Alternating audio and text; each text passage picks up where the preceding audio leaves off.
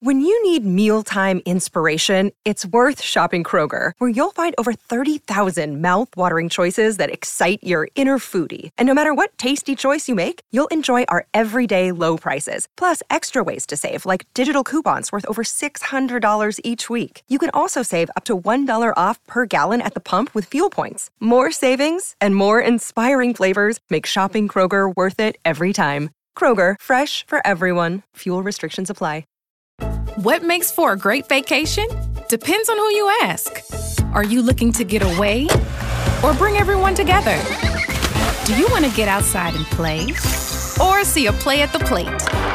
Fortunately, however you operate, I'm the destination you've been looking for. The name's Missouri, but you can call me Mo.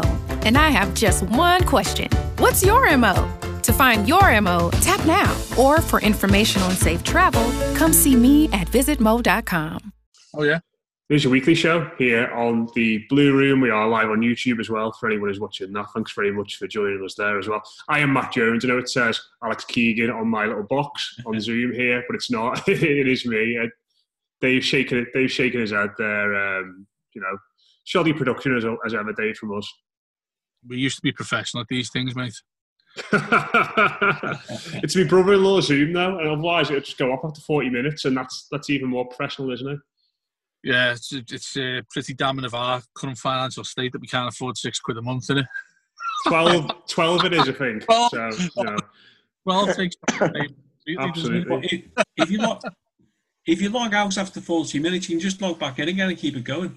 But I'd, I'd say I'd rather people have a wrong name in my box than have to wait for us to log in and log back out again. Uh, the voice you heard there, if you listened to the podcast, is Paul McPartland. Paul, are you well? I'm, I'm fine, Matt. How about yourself? Not too bad, mate. Yeah, not not too bad at all. And Ben Crawford's here as well. Ben, how are you, mate? I'm good, thanks, mate. Back in work, getting back to normal, and the football back on telly. So all's uh, at the moment, getting a little bit more back to normal life. Wonderful stuff. Um, obviously, later on the show, we're speaking about Everton's game against Leicester City on Wednesday night. If you are watching this on YouTube, you've got any thoughts about that game? Any thoughts on the team selection and the lads Everton should be playing in that one? Uh, let us know in the comment box. Um, you want to get in touch with us after the show, it's at the Blue Room EFC on Twitter as always. Um, and you want to get in touch with us individually, um, you can do via our Twitter account, which will be in the post. Um, something we should say more often as well. Leave us a review on iTunes if you can as well. Um, we should ask, uh, leave us a rating, leave us a review. Let us know what you think of the show. All these things help. All the pieces matter. So really appreciate that. Um, so yeah, we're going to speak about Leicester a little bit later on, but um, the big Everton story today, Dave, I don't know if you've seen it because been working today, is Carlo Ancelotti forgot who Luke Garbutt was. or didn't know who Luke Garbutt was. And it was all quite awkward and embarrassing, wasn't it? Yeah, I can imagine heads are rolling at Finch Farm that he wasn't told that information beforehand. Um, it was it was just comical, wasn't it? The way he just turns directly to whoever's sitting next to him, one of the media team, and saying, Who? Um, And you know what? I, I, I initially laughed my head off of it because I, I, mean Luke Garbutt did himself. He handled it really well. I don't know if you've seen. Yeah. Just before he put on a compilation of his um, his best moments since he was on loan and things like that. And he said, "See what you're missing out on, Carlo." So I think he's taken it in the right spirit. But I tell you what, I bet you somebody like Carlo Ancelotti of his professionalism, he will not be happy that he's not being briefed about that. Yeah, I think that's fair enough, isn't it, Paul? And already I've seen people taking extreme stances on this. Some people think it's hilarious. Some people think it's a bit, a bit shameful and a bit embarrassing from the football club. But it's probably just the sort of thing that happens when you've got a new manager in who's probably not met Luke Cobb before he's been at the football club. No, I think that's right, Matt. I, think somewhere between the two, isn't it? I, I, as Dave said, someone should have briefed uh, Ancelotti about Luke Garbutt to make him at least aware he's on the staff because, as you say, Carlo would have had no contact with him whatsoever. And presumably because Luke was never going to figure in his future planning for them. So why would he even be aware of the guy? So it, it is kind of kind of poor background support there for Carlo when he's facing that interview. Uh, but as Dave said, I've been following Luke Garbutt's Twitter response today, and he's come across really, really well. He's not busy, he's not angry, he's not gone off on one. He's taken in the spirit that it was meant, and I think he's done himself some quite considerable credit by his his considered reaction to some of those some players could have gone quite got quite stroppy about. Yeah, I think that, that's absolutely fair enough, isn't it, Ben? Um, just was going to ask all of you, have you ever anything like that ever happened to you before, where you've forgotten who somebody is or forgotten someone's name or, or something like that? I, I just thought your name was Alex Keegan. yeah, fair enough. Is it, is it not? It's, No, it's not, no, thought it was no. Ma- oh, I thought it was Alex Keegan. Oh. Oh, Ben, You were, asking, you were asking for that, mate. Uh, do, uh, do- do- do you know what? Just just a little story about that. Um, this morning, I had Pete Selby on, who's obviously from for Fox 8 podcast, and he's, he's very busy this morning. Obviously, stuff going on in Leicester at the moment, all the stuff they're doing, and we had a, a good chat about um, Everton in the game at the weekend. And people who listen to us on Blue Extra wouldn't know this because I edited, edited it out at the end. But I think he just sort of realised, thought halfway through that he was speaking to a Scouser and thought it was a Liverpool fan. And at the end of the conversation, he went, "Oh, I just want to say as well, congrats to Liverpool for winning the league. He's been, he's been unbelievable." I just sort of sat there like, "Do I, do I say something here, or, or do I just let him go on?" So I just, I just pretended that it, that it was all fine. And when I put the Well- tweet out for our Blue Room Extra show earlier on, he texted me saying, "Oh yeah, just realised what was what happened." so Well, is Alex Keegan a. Liverpool fan, though? Alex Keegan is a Liverpool fan. Yeah, there you go. That's why he was season- saying congratulations. He thought it was Alex Keegan. Keegan sick it all the red, but I was on my account then because it wasn't a 40 minute Yeah. chat. So there we go. But uh, ever done anything like that, Dave? You must have done something like that. I did something like that last week, didn't I? I called me Matt Jones last week, didn't I? When we started up, but second day in of our new radio show, and I called. I said we are live at eight o'clock with me, Matt Jones, um, and I can't believe I said it. It's just it's years of working with him and hearing him say it. It's just that it must have had it subliminally in my mind to say it. So I called myself Matt Jones. I've had many times in press conferences, you know, when you have to sort of stand up or put your hand up and say your name and where you're from. And I always find that like it's really childish, really. But whenever you've been to like um, maybe a mass job interview or something like that, or any sort of ice breaking activity, you know, you have to put your hand up and say what you do, who you are, what you like, and all that stuff. Obviously, the same with press conferences, and a couple of times, I think once with Brendan Rodgers was one, and uh, Kenny Dalglish was the other.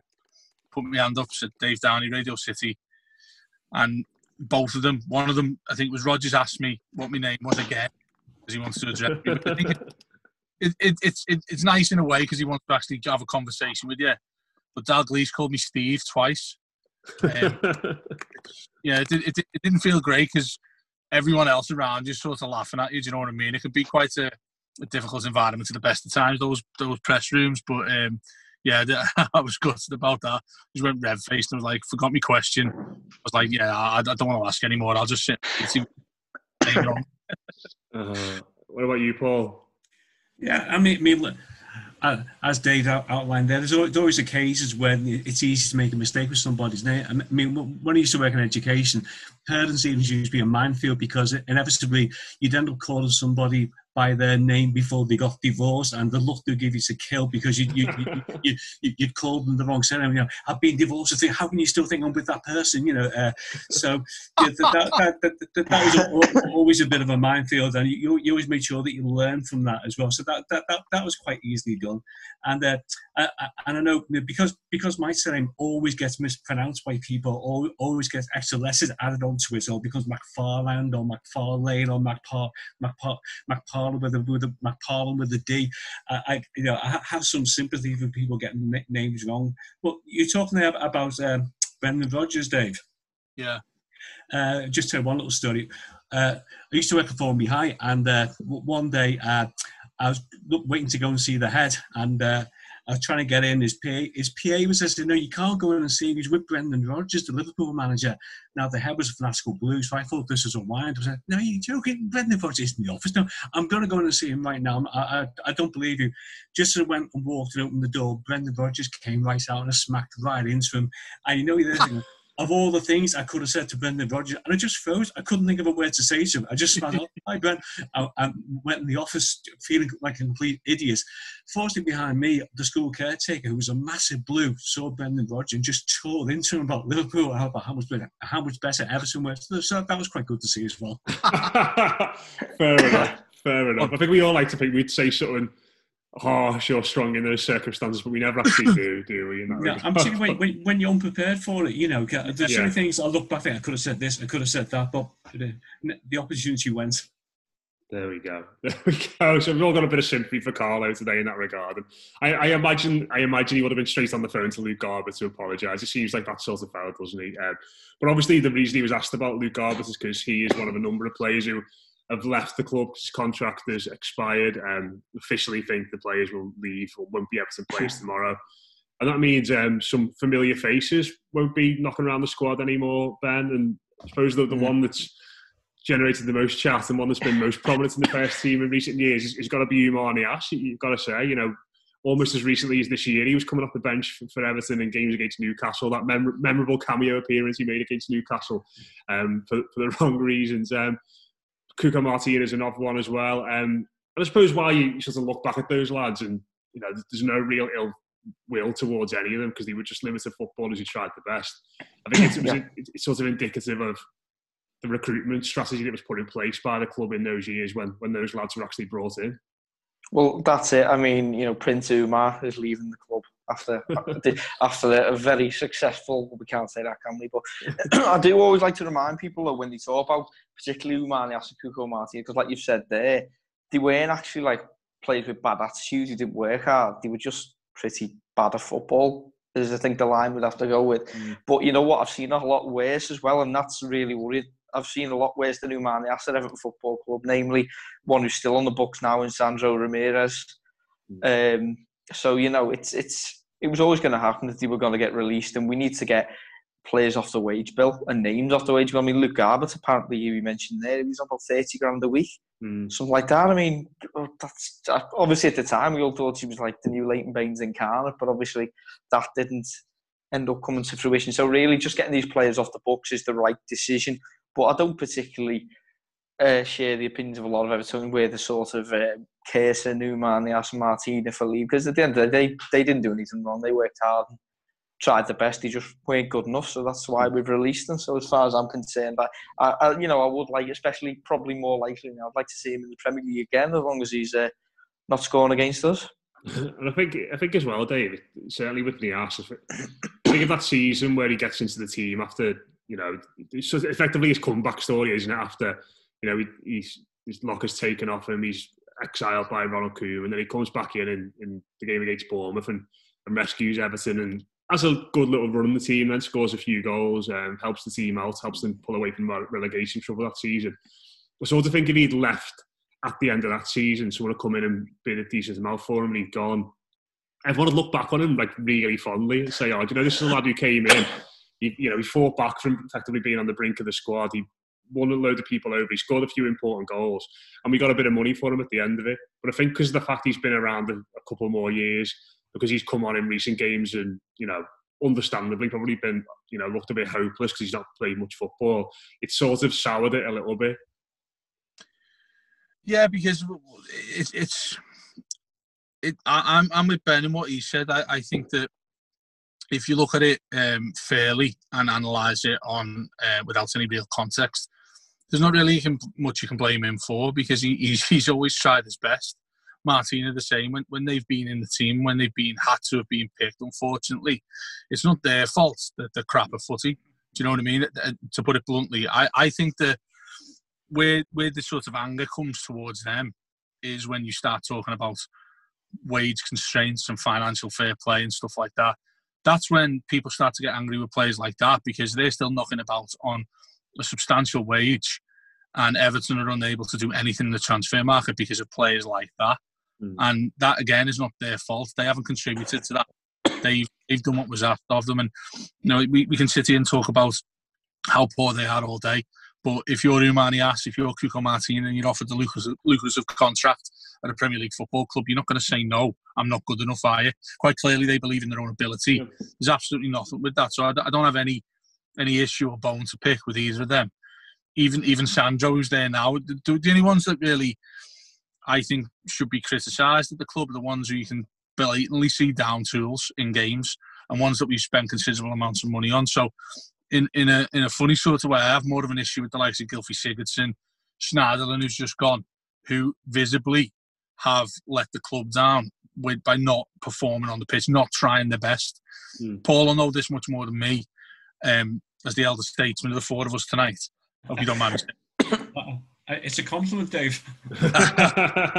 what, what I'm trying to say to you is the old adage with, with Everton, and, and we learned a lot about this in the Diaries of an Old Lady series that we did, was that as long as you try your best, yes, people will be unhappy that we lose games. Yes, they'll be happy if the side underperforms. But if everybody tries their best, there's no real qualm Evertonians can have with them, and that's always been the case.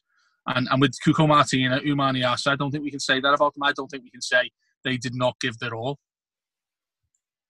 Yeah, I'll agree there. And uh, me, to me, a classic case in point of what you just said there was um, when we signed Neil Pointon uh, in the 85 yep. 86 season, who, who, ended up with the nickname Dizzer, as in disappointing.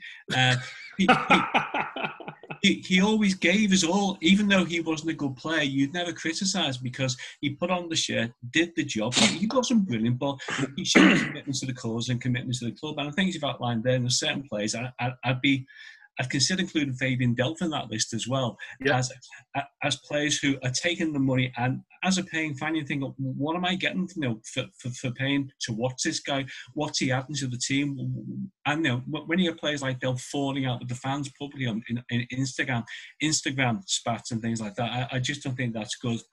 I think the players you mentioned before, you know, like the Aston, so it, to me, it opens up two big questions for Everton. One, the whole recruitment strategy I yep. mean, how informed was it? And secondly, the negotiation strategy. Why Everton getting held over by agents who are getting as big a salary as possible for these players coming to the club? And really, we should be playing hardball and saying, well, look, this is Everton Football Club. You need us more than what we need you, actually. So think about your demands because we're not going to go along and pay for them. Hmm. It's it, it's staggering that that deal even went ahead. And the ask one when you think about it is when you think back to it, you know, at the time. you know, Everton's manager was saying he was Russian Footballer of the Year the season before he came to us, and he, he wasn't. He sort of just made up an award, and it was on a website. And it's it's when you, when you think back to it, then and you look at the, the limitations he had as a footballer, you sort of. I know every now and then you sign a dud and you sign players that don't look up to it, but you look at someone like him and you think, how on, how on earth did because I'm actually a Premier League football club as well, so many people need to rub a stamp a sign, and you need to have so many different players. People look at them, scouts, the manager, they obviously director of football now as well. But him to have slipped through so many layers and managed to, to get a move to, to a club like Everton, you wonder what's gone on there. I mean, we've had how many examples in the past where players have not lived up to expectation, but yet you type the name in on YouTube and you see a highlight reel that makes him look like Messi or Ronaldo. But Aiden I gen- sorry, go Aiden on, McGeady, yeah. no, Aiden McGeady, exactly. But you know what? I'm, I'm gonna Niasse is the exact opposition to that argument because the second, obviously, like everyone, I've never heard of him. I've never, you know, probably been linked with Chelsea and all kinds, but never heard of him. You know, he obviously wasn't Russian footballer of the year, and then I went to YouTube as you do, to see what the lad's made of. And he looked pretty bad on YouTube. I saw, you know, a compilation of goals that he scored. There were a few on there, but most of them were him that involved him sort of running the but like falling the ball into the net, so to speak, like falling over his finish and it like trickling over the line. And straight away, I've got to be honest, I did look at him and think, looks a little bit too so unorthodox. I mean, he looks powerful and quick, but doesn't like he can hit a football properly. And we saw obviously those sort of fake injuries that were made up that he had a dodgy wrist. Do you remember when he came in and he was walk, walking around with like a white cast on his hand for like the first few months, sort of, you know, trying to, if anything, give him an excuse not to play him because Martinez must have seen him in training and gone, don't know what's what's going on Because what you've got to remember is at the time, this wasn't uh, a squad full of like very, very poor strikers that you could compare him to. You had Romelu Lukaku on the training yeah. ground there. So, yeah. like, if you compare, uh, you know, apples and apples, you must have looked at one of them and gone, one of them's out of date. You know what I mean? It's, it just, it baffled me to see it because I try and be as positive. Like, I've been guilty of being positive in the past when we bought players and on. Like Alex Iwobi, for example, you know, he's not quite worked out. When we signed him, I was like, no, no, I think that's that's actually a good sign. I'm quite happy about that because you look, because I've seen bits of him and all that. But as soon as I saw the ass, I sort of just thought, doesn't look the kind of striker we need. And, mm-hmm lo and behold, it turns out that one half decent goal scoring season aside in 17 18, you know, he'll go on with our best wishes, but uh, certainly, I don't think he's going to be missed, as you put it that way. Yeah, that that bundling the ball over the line, Dave. It's almost like Thierry Henry's trademark finish is opening his body up and curling it into the far corner.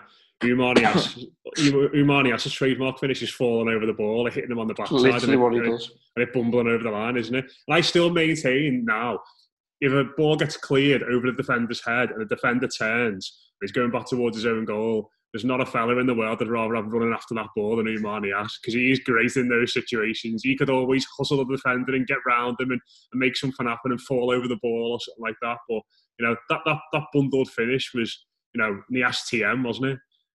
Well, it was, and, and I was just thinking then, you know, when you put like, um, if, if those of you have a flutter, you put on like a, a first goal scorer bet at the weekend, and you can choose if it's like a header, like left foot, right foot. They should have opened their own marker for the ass, like kneecap, shin, you know. Back of his shoulder when he headed it against Palace.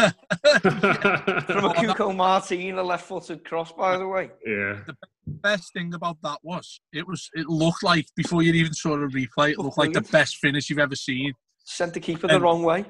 And then when you see the replay, you're like, oh, he's meant to put it in the other corner, which undoubtedly would have either been saved or gone wide. Um, yeah, I mean, the, the thing that gets me, and there's probably a story in this, if you were to dig enough, uh, dig deep enough, Matt, was you look at the disparity between that signing and what happened in Martinez's first season when we got um, Lukaku on loan, James McCarthy, uh, Gerard Deulofeu, and Gareth Barry. I mean, you, look at that as a as a foursome to sign when you come into a brand new club. Every single one of them was superb in that first season. How on earth do you go from that with your recruitment team to get an Oumar Niasse from, from the Russian league? I, I, it's the most Everton thing ever, isn't it? But I don't understand that there's parity and what what's. I mean, like Paul, going back to what Paul said, I think it's a great point. You, you only look at that and think agents, don't you? You think we've gone into a market there, European market, thinking, well, we need it. We need a striker that won't cost an arm and a leg, but can finish with an arm and a leg. And Or a knee, or a neck, or a shoulder. Yeah. yeah, yeah, scour the market for somebody who's quite clearly slipped under the radar. The only problem was he slipped under the radar because he was never meant to be on a radar, or it was a different radar altogether. And so I, I think Paul's probably right in, in terms of agent fees and you know us sort of trying to pander to them and saying, look, we need a striker here. Who have you got for us? Somebody's quite clearly sitting there with an inflated wallet on the back of Oumar Niasse coming to Everton when he probably never never should have. yeah, I think that's Yeah. fair enough. Um, I think it's fair enough. Go on, go, I on, mean- go on, Paul.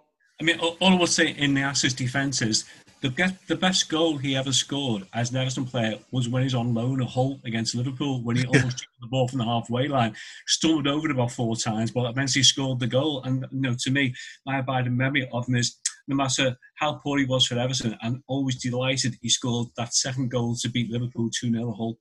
Yeah, yeah. Do, you, uh, do you know what in that season Ben mentioned as well? He did he did score some big goals in that season. Got you know, the, eight goals in 14 starts, you know. Yeah. the the, the, some Bourne, that. Yeah. the Bournemouth, the he's- Bournemouth, yeah, the Bournemouth all game in particular was a you know it, it was just a really hilarious mad occasion when he came off the bench and scored twice and you know That won, was won us fun. the game that day. that, that was a real sliding doors moment that because Yeah. Koeman, Koeman could have gone had we lost that game. yeah. But it, but also also Dave as well. He, he scored the first goal in that comeback win over Watford.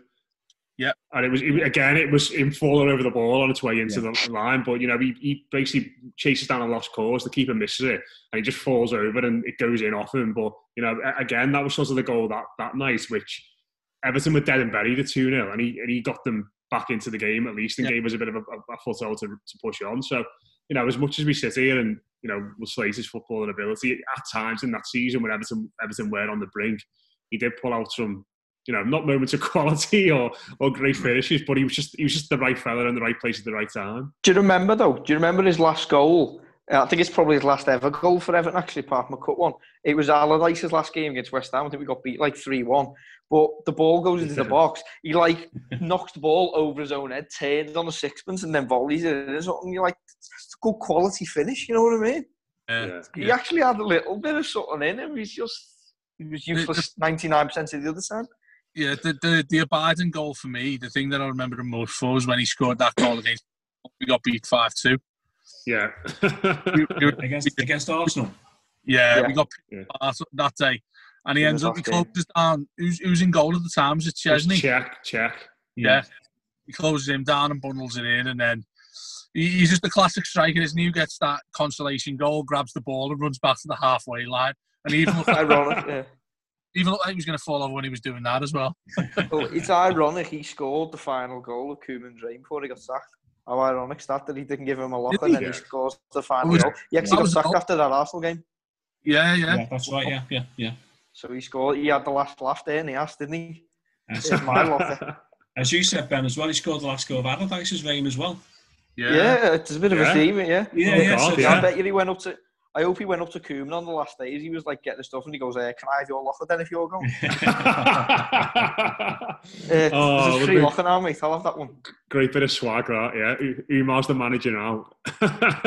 Prince Umar. yeah. What, Um, what, what, what, other, what other flop would you spend half an hour of a podcast talking about? He's done himself proud, that lad. yeah, yeah, yeah. Absolutely. I mean, we spoke about him on 11s recently, and there's just so many.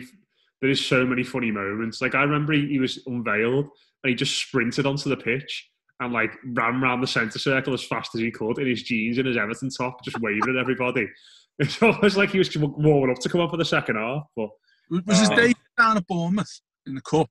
Is that Yeah. Yeah, right? you come on sub in the FA Cup. Yeah, yeah. 'Cause someone, did- someone said to me after after that game, they were down there, and said like you could you could visibly see the other substitutes warming up at half time, sort of like looking at each other saying, what, "What's he doing here?" Because he couldn't like trap the ball, he couldn't control it properly, and he, he never. I mean, it, look, it wasn't a case of being massively disappointed, was it? Because he never he never reached, no.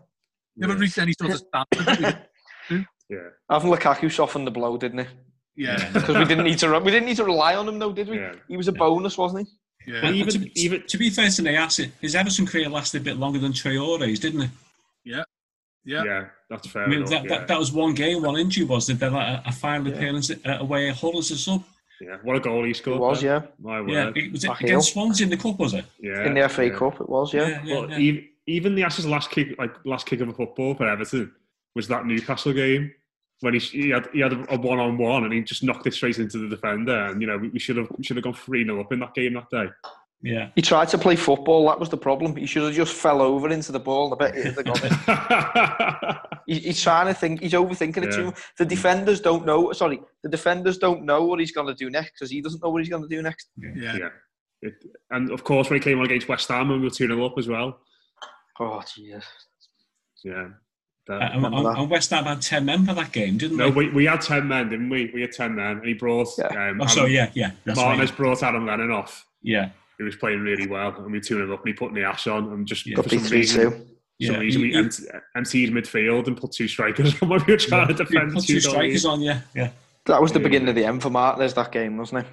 yeah. I think it was. Because Ben, I, yeah, li- yeah. I liked Martinez. I, I liked him Mm. when he was at Everton, but uh, even I turned round the door. That's that's the end of it. He's not going to be here for much longer after that because Yeah. that was toxic. yeah. We had Lukaku had a penalty, didn't he, as well, to put us 3 0 up and Yeah. missed it. Missed it. Oh yeah, Yeah, just like he did in the ah, I semi forgot about that. Yeah. Hey, No game in that season was worse. The Stoke she- game. Yeah, when Shaqiri scores that chip. I think the worst one last Oh, season for me 4-3. was Yeah, 4 3, the Boxing Day one, yeah. yeah. Yeah, The, the worst ones for me were West Ham and Bournemouth away, three three. Yeah, Yeah. that's disgrace, wasn't it? When three when we- three was shocking. Yeah. oh, And then and then the same thing happened again at Chelsea.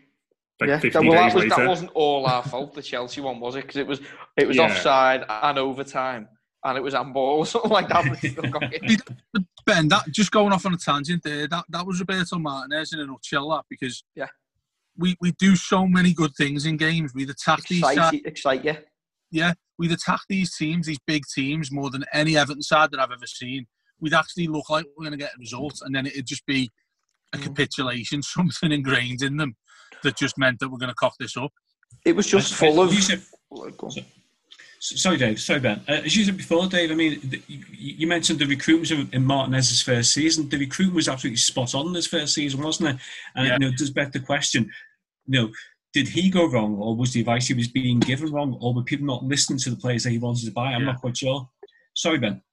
No, uh, yeah, I think that's a good point as well. I think it's it's very difficult. I mean, it's it's clear now the transfer strategy we've got because Marcel Brands is ninety percent in charge of the players. You'd imagine it's just sort of a, a thumbs up or thumbs down from Ancelotti when all the negotiating's getting started. But back then, it is really weird to think because about a month after Niasse signed, isn't that when Moshiri got announced? So you wonder then what Yeah. kind of influence. Yeah. I, I, I, I'll be honest with you. I go. I thought back to that a few months, and I thought I think they knew that Moshiri was coming in. That's why they wanted to sanction uh, because they didn't. We needed a striker, but we weren't desperate for a mm-hmm. striker. So to go out and buy one for that kind of money at the time. To me, thought there's money coming in here for some reason. Mm. They're just like kids in a sweet shop.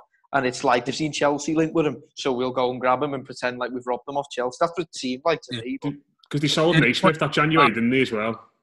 Yeah. I was going to say, Matt, here's, here's a question for you.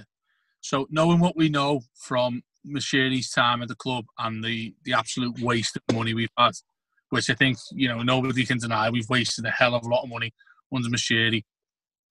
Would you then, knowing what you know about the likes of Oumar Niasse, Ansel and Al- Alcaraz, would you take a chance now and swap what we've done and give all that to Roberto Martinez after that first season? So give him, you want him with money after the first season. I want with with money after that 2016 semi final against United. so No. if he hadn't got sacked, basically, if he hadn't got sacked, Yeah, yeah. No, absolutely not. No. we'd have got Yarmolenko. that that that team, just think You'd back rather, on. hang on, you'd rather have what we have now. With yeah, we- I'd have took a chance on Martinez. Personally. I think we- I think we probably would have gone down. really, We're spending all that money, Yeah, because Lukaku would have gone in the I summer. was turned into like. I think, I think, Ham. I think the only reason Rom stayed that summer is because Koeman came in, and he was he was attracted by by Koeman being, you know, because they were big pals in that first season, weren't they? You know, they always Yeah. celebrated together. They always talked about each other quite a lot. But Martinez, it, it felt as though the more the more influence he had on that side, the worse we were. And the, I, I've never seen an Everton team in my life as unfit as that one at the end of that season. Do you, do you remember Ross Barkley? He was he was absolutely enormous. He was he was huge. He couldn't he couldn't run. You know the players were out, out of shape. Um, they were just utterly horrendous. And I think that those few months were the worst thing I've ever seen an Everton team play. You know that night at Sunderland when we lost three 0 the four 0 derby where you know John Stones goes off with with the shits and we ended up having like forty shots a goal against us or something mad like that you know that that was a horrendous time to, to watch Everton. So with that in mind, I probably wouldn't have wouldn't have kept him on. I mean, I don't know what Paul and, and Ben think on that, and, and yourself, obviously, Dave. It's funny you mentioned the Derby game there because um, that 4 0 one. I remember Brendan Rodgers being on Sky Sports on the Monday night special of the season afterwards, and he was talking about the tactics he chose to play against Everton that night because he knew Martinez, like the fullbacks, to push forward, leaving loads of space behind them. And he told uh, Suarez and uh, Mason Sturridge not to track back. And they were, we'll always track back. No, don't track back because there's so much space behind them. They'll lose the ball, and when it comes back into, into the opposition half, you will get it and you will have a free run on goal. And as you're talking through each goal, you can see how that tactic had worked. Like, you know, I thought, if Rodgers has done his homework here, you know, and then think, well, hang on, if Rodgers has sussed this out, every manager in the Premier League is watching and thinking, right, this is how you beat Everton. And, going back to, to the final days of Martinez, uh, uh, as you said, the, the first season was fabulous, and we'd all love to have a season like that again. But by the end, the home form was just abysmal, and the way, and you know, every time John Stones had the ball in his own penalty, your heart was in your mouth, wondering who was going to give it to, who who was going to give it away to. And I think as well the players, the players lost faith in Martinez, and that kind of explained them them being out of condition, not making the efforts. And I think you know it's, it's still with that. It's just if, you, if you've lost the dressing room, then the club's not not going to go anywhere in particular.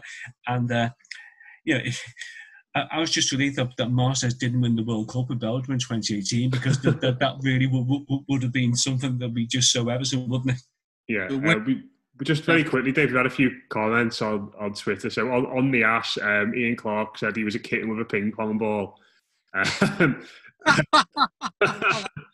um, Carl Carl Roper has said on Prospect and Martinez, no, three exclamation marks.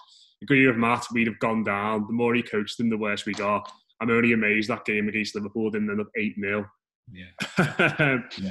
That, that, that did amaze me. That that was we got out of jail like Sturridge missed the penalty as well, didn't he? He did, Yeah, he did. 5 0 on the hour, yeah. Um, and the we had another comment from videos and stuff saying Koeman went to watch Sandro four or five times and signed him.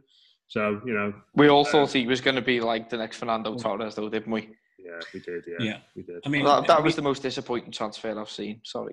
He Yeah. scored one. He scored one goal, Sandro, didn't he, against Atalanta in the in the Europa League, which is a really really good goal. He also scored his second goal. Well, you, it wouldn't be counted as in the pre-season friendly against Seville when he also looked very good.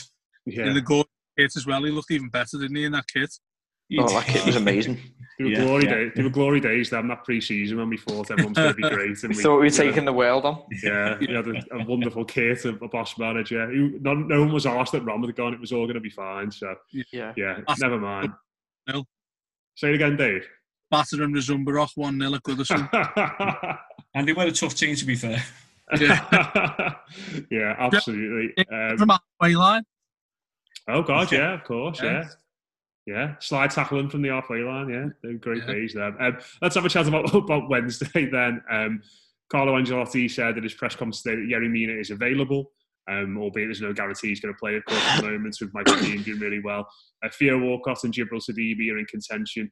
Uh, but Fabian Delph is out, um, and Fabian Delph's been just probably get to on about the game. Dave Fabian Delph's been um, perusing Instagram again, you, you could say, and rather than a few a few, a few blues, um, just you know can't seem to keep away, can he? From it, No, seems to be a well trodden path for them, doesn't it? Um, you know, and you, you think about it is these these, these things normally ninety nine percent of the time you take with a pinch of salt for various reasons. Maybe the guy's you know it's a friend of his or whatever. Quite clearly, yeah. Some- For anyone who's not seen it, can you just explain what's actually happened?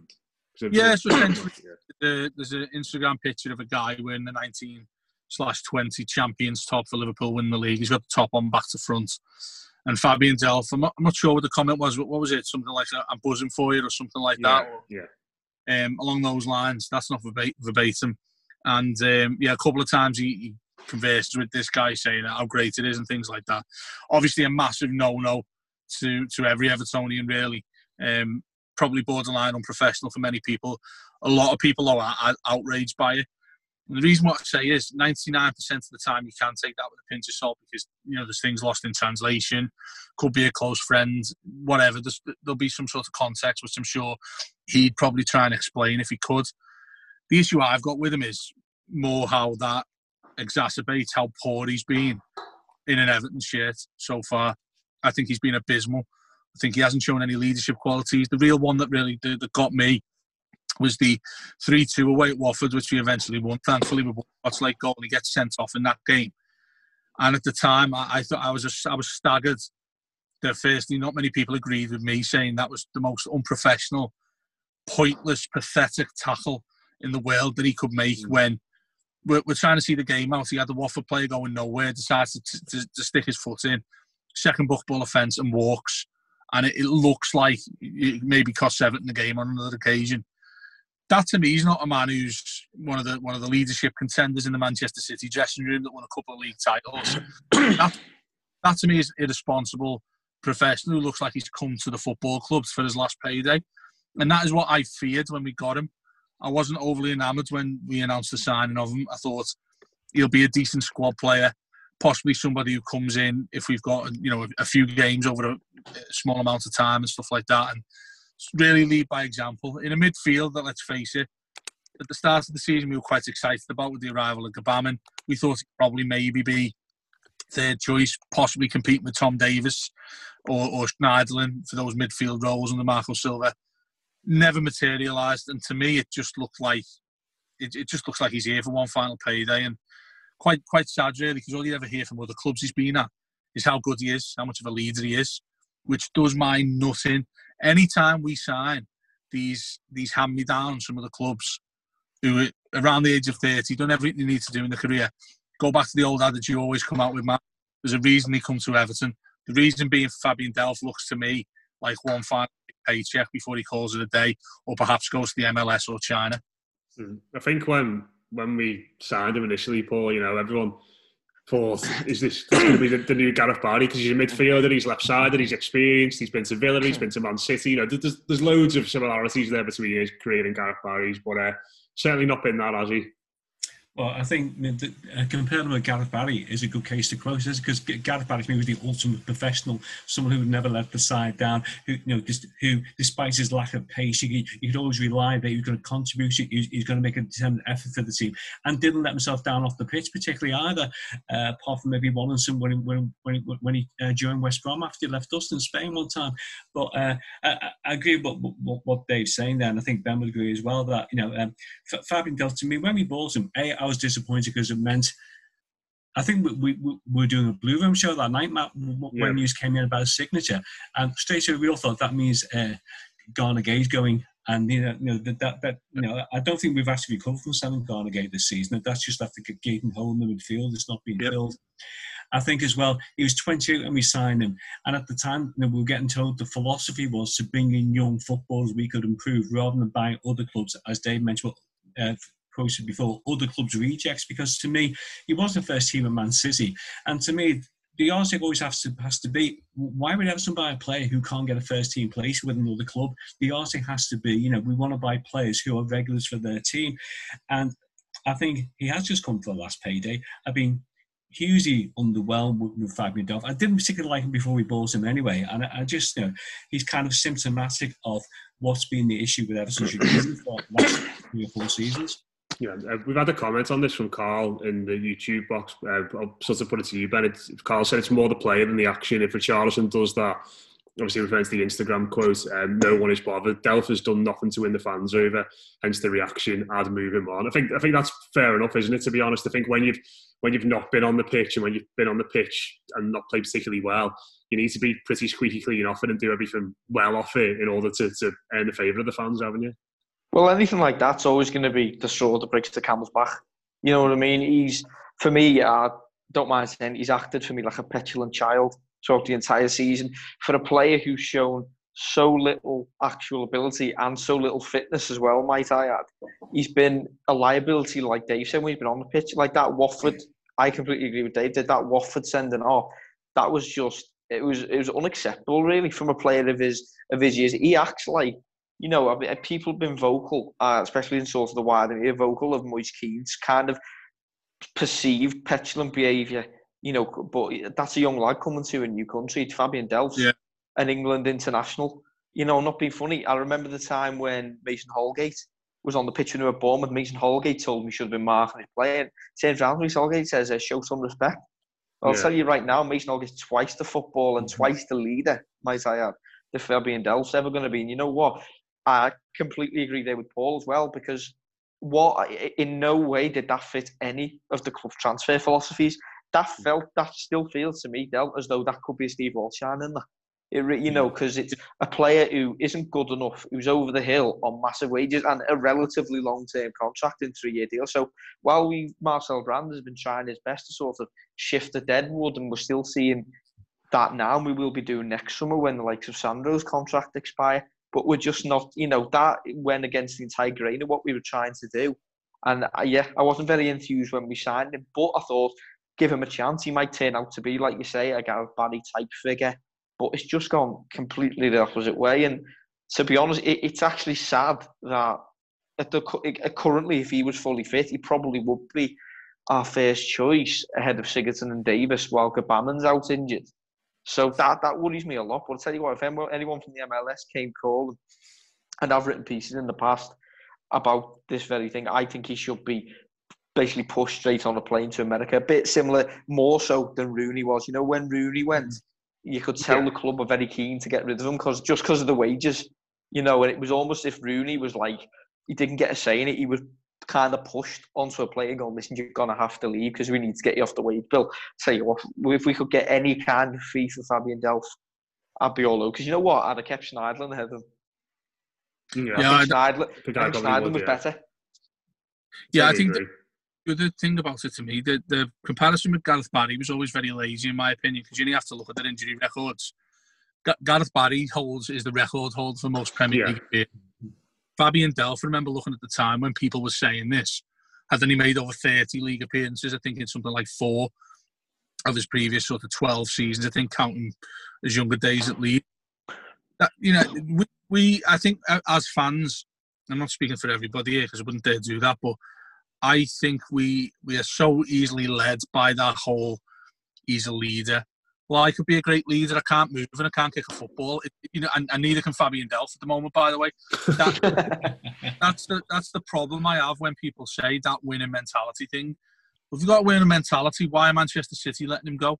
Why are Manchester United letting go of players like Darren Gibson, who we've signed in the past? And there's there's a there's a huge catalogue. You could you could write easily probably 22 players. You could write two 11s of players surplus to requirements at other football clubs who have who have won things.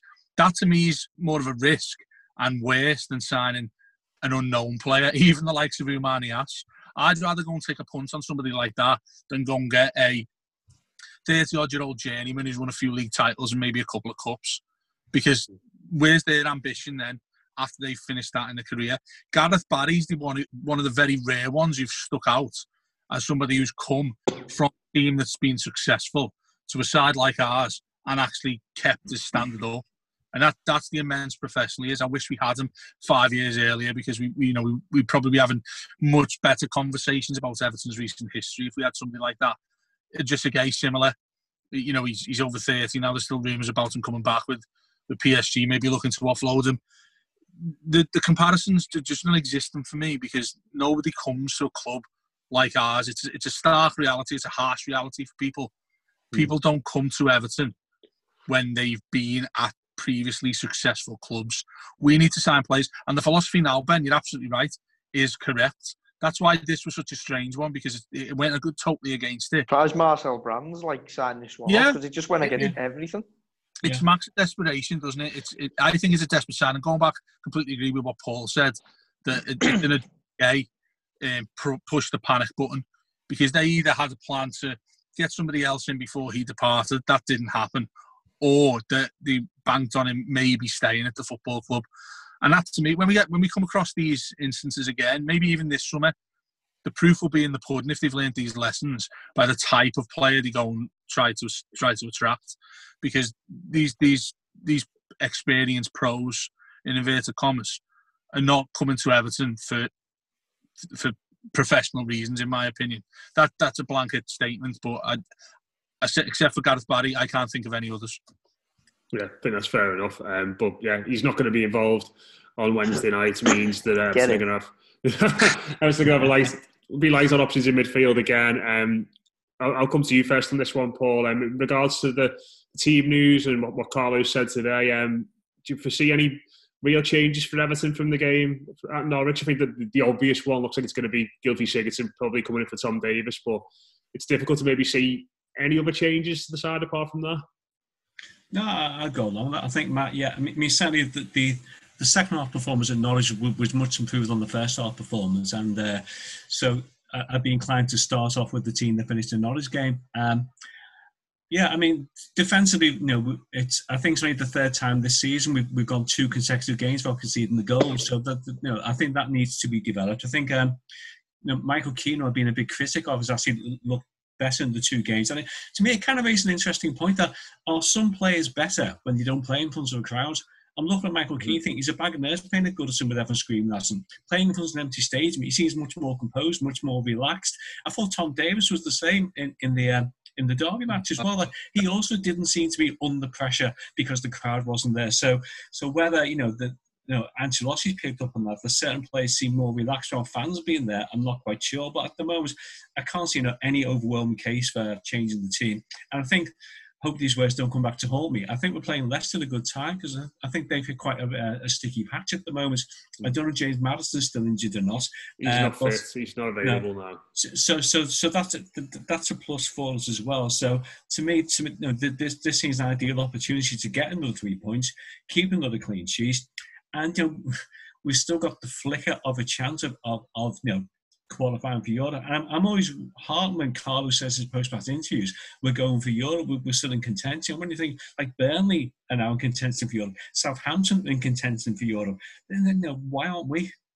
Yeah, mm. I think that's, I think that's fair enough. I mean, when, when, when Paul said then that, you know, it's, it's a good time to play Leicester, Dave and Ben sort of sat up and squirmed in, in the seats a little bit. Um, obviously, obviously, they're not yeah. playing well. Jamie Vardy's on 99 Premier League goals oh. um, in that regard. I, mean, I, know Dave feels like this is potentially a banana skin game for Everton, uh, which is a mad thing to say actually about a team that's third in the Premier League, um, but they are playing that badly at the moment. But how do you feel about it, Ben? How do you see it going?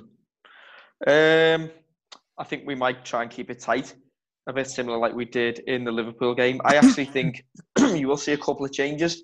I think it's probably time for Anthony Gordon to go back in for Bernard for me. Bernard had his opportunity against Norwich and he didn't take it for me. He's looked a little bit, you know, sluggish since the restart. He's not quite enthused me. Whereas I think Alex Iwobi on the other flank has actually taken the ball by the horns and actually used it as a good opportunity. So he's got to start for me. I'll put probably Anthony Gordon back on the left hand side. That's assuming he doesn't want to give Moise Kean a run out. He doesn't see he seems a bit reluctant to give Moise Kean much game time and move with Charlton. I think he likes to keep the Charlton exactly where he is up front. Uh, other than that, yeah, Michael Keane, you know, like Paul said, then I've not I've not been a big fan of him. I've been a, well, I've been a big fan of him in the past, but this season I've been very critical of him just because of compared to how good he was last season. But you know, he does seem. I think he just needs someone next to him with pace. I think that I think that's what it is. I think because he's got Holgate, he knows he's got pace in behind. He doesn't seem to panic as much. I think when he's next to Yerry it's like it's like having two HGV trucks like at the back. You know what I mean? They, they, they turn like buses, and that's what the, that's when you start panicking. But I think the Leicester game it is a banana skin. I'm definitely not going to say anything like we're catching them at a good time because as everyone knows, uh, playing Everton, it's always going to be a good time playing Everton. you know what I mean?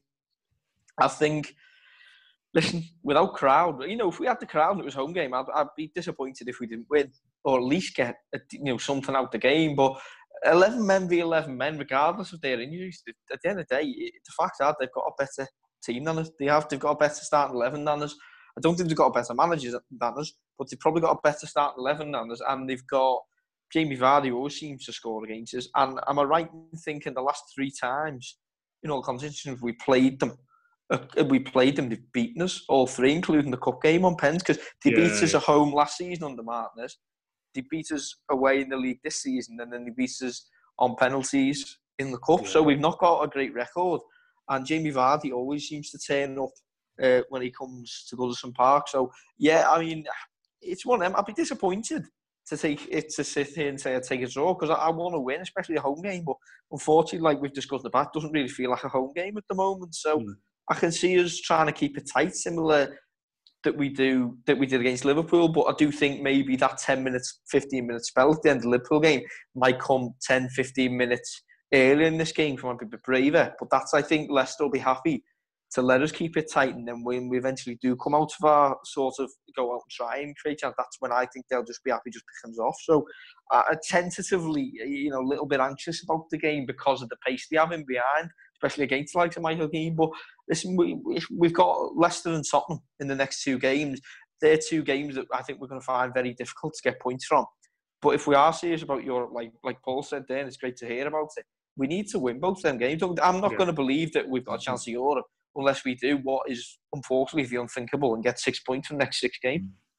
Yeah. Um, Dave, you know, I know you're a big fan of James Maddison and not him not playing for Leicester is obviously a boost for us, but I think the one which is sort of gone under the radar a bit when it comes to them is Ricardo not being involved as well because he's been, you know, probably one after Alexander Arnold, the best right back in the league for, for, for the last couple of years. So he, he's going to be a big miss. But you know, me and you were speaking this morning. You were you were sort of saying that you think it's going to be tough for us.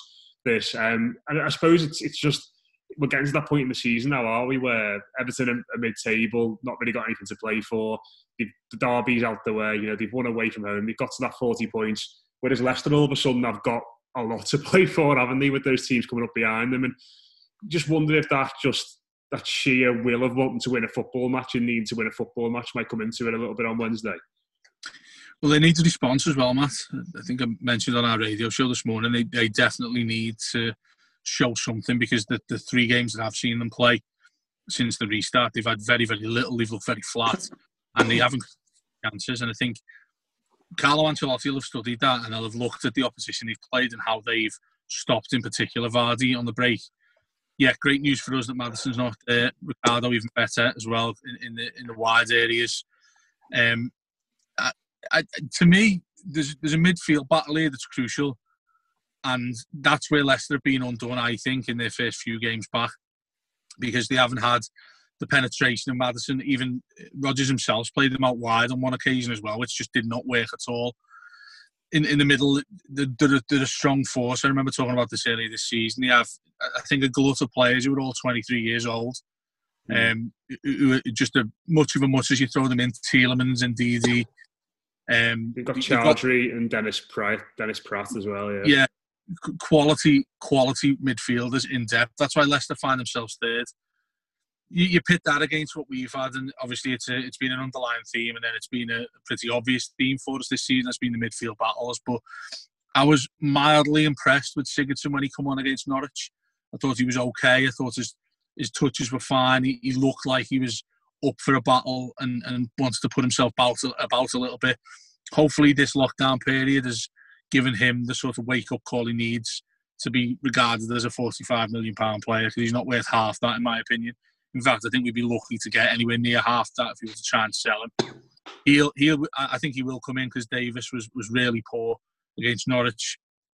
I don't think Carlo Ancelotti's the type of manager who that will go unnoticed with yeah. either. I think put Sigurdsson in there next to Gomes. Um, and then, yeah, I mean, the one person we haven't spoke about all show really is Calvert Lewin. And I had some observations of his against Norwich, which I thought I really, really liked. One, he looks fit as a fiddle. I mean, he looks like a proper athlete now. He's beefed out properly. He's yeah. a big, strong boy, and he's lightning quick as well. He's mm.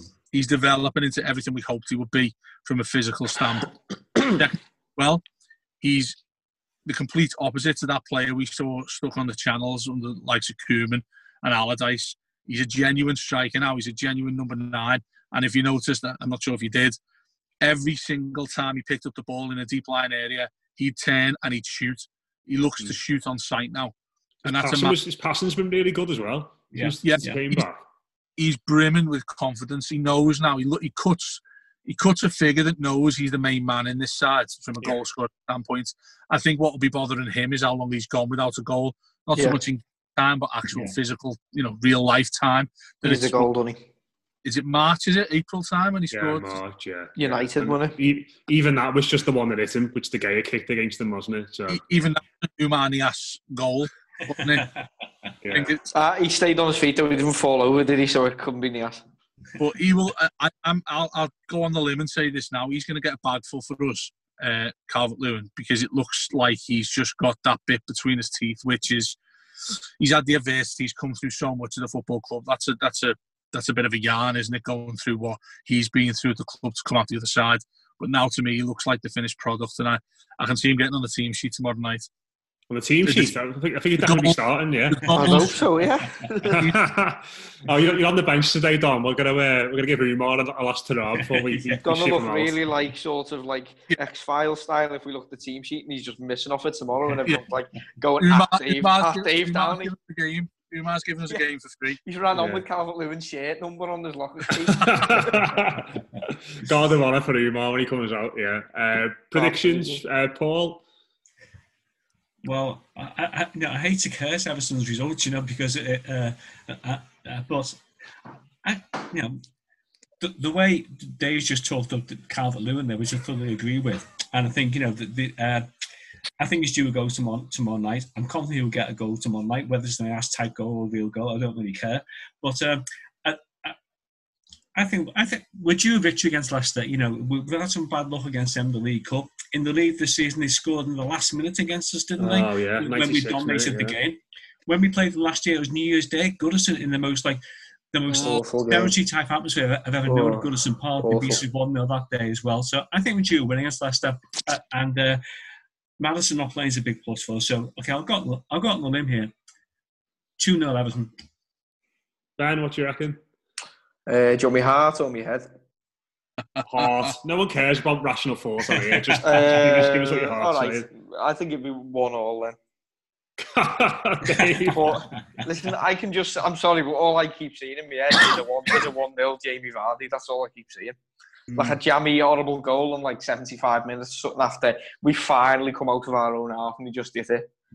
But mm. uh, I don't, I, there's just, there's, I don't think there's many goals in any of Everton's games going forward. You know, because you see the way the season's restarted for us, we seem to be very careful about things like injuries. We don't seem to be making many subs to freshen the team up because we haven't got the personnel.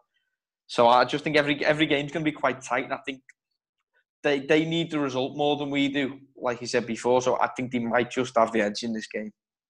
Dave, I'm I've gone for a highly competitive two-two. I think we'll we'll we'll see. I think we'll see a different game. I think we'll see the type really? of game we want with, with some sides actually trying to score goals and play That'd some attack. Nice. Yeah. It'd be really nice. Do you know what? I, I, I just I want to see us a little bit more penetrative from that midfield area. I Get Martinez see... back for one game. Yeah, like four all then. Before all. He'd, he'd definitely take both teams to score and a score draw, wouldn't he? He'd um, definitely have Calvert on the bench and Niasse up front as well. Yeah, with passed on. Um, yeah, I think think two all. I think we'll see some goals, and, and I think yeah, I mean, the Michael Keane. He, I think he has an issue with Vardy. In the past, yeah. we've seen that. He I think scored a lot against that, us. Well, that dreadful one 0 that Paul's talking about on New Year's Day. It was a Michael Keane error. I think yeah, I remember. On the halfway line, wasn't it? Gave the ball away. Yeah, and uh, Vardy's sharing pace. So it's important Carlo gets the defensive line right in terms of yeah. how how high up our starting position is. Um, that'll be crucial to, to sort of numbing his effect on the game. But other than that, yeah, I can see I can see us causing them real problems. And um, selection wise, I'm, I'm with you, Matt. I think he might just throw Sigurdsson in instead of Davies, and then and then sort of keep it as it is. Bernard, I know we haven't probably got enough time to talk about him, but that that's a lingering issue for me. That is going to be mm. I agree. A, a sticking point going mm. forwards, given his wages. I'd, I'd, let him go. I'd let him go if somebody come in with a decent offer. That I, I know you're, in a rush, but that's what I'd say. But that that's that's sort of my point. I'm getting at Ben is that he his his sell on value is going to be tainted for us by the fact that people are not going to be willing to pay that sort of wage. Oh yeah, yeah. Yeah, yeah. Um, sure we'll have a chat about that in the future. I reckon we're going to win one 0 I think it'll be similar to the derby, like like Ben it's said. Not just me. Yeah, I think it'll be similar to the derby, like Ben said, but I think we'll we'll we'll, we'll be strong I, in the last 15 I did say after seven minutes, I did say 10 minutes into the derby there'd be riots or angles, and I wasn't quite right. yeah, I yeah, I reckon they'll be a bit weary after the, the, the workload they've had the last few few weeks, and I think we'll we'll come on strong later on and win it. So fingers crossed. Anyway, uh, thanks very much to everyone who's listened to this. Thanks very much to everyone who's watched on YouTube and interact. I really enjoyed that. Cheers for the people getting involved there. Uh, cheers to Ben, Paul, and Dave. We'll be back cheers, mate. post match tomorrow with Mark Mosey. Uh, myself and Nick Preble might be joining us as well after his, his hiatus from the show where, you know, he only became a father, you know, but we can't really can't excuse him from that. But uh, nice having him back on. What was that, mate? The weatherman returns. The weatherman returns. Yeah. Um, so we'll speak to we'll hear uh, we'll speak to you tomorrow after the game as well. Hopefully, reflecting on Everton win. Uh, cheers, listen to the Blue Room. We'll speak to you very soon. The dark web can be like a restaurant for identity thieves. Hi, ready to order? I'll have the driver's license number. Great, that comes with a home address or a birth date. Ooh, both, please. It can be dangerously easy to steal your identity. Lifelock by Norton makes it easy to help protect yourself. If you become a victim, we'll work to fix it.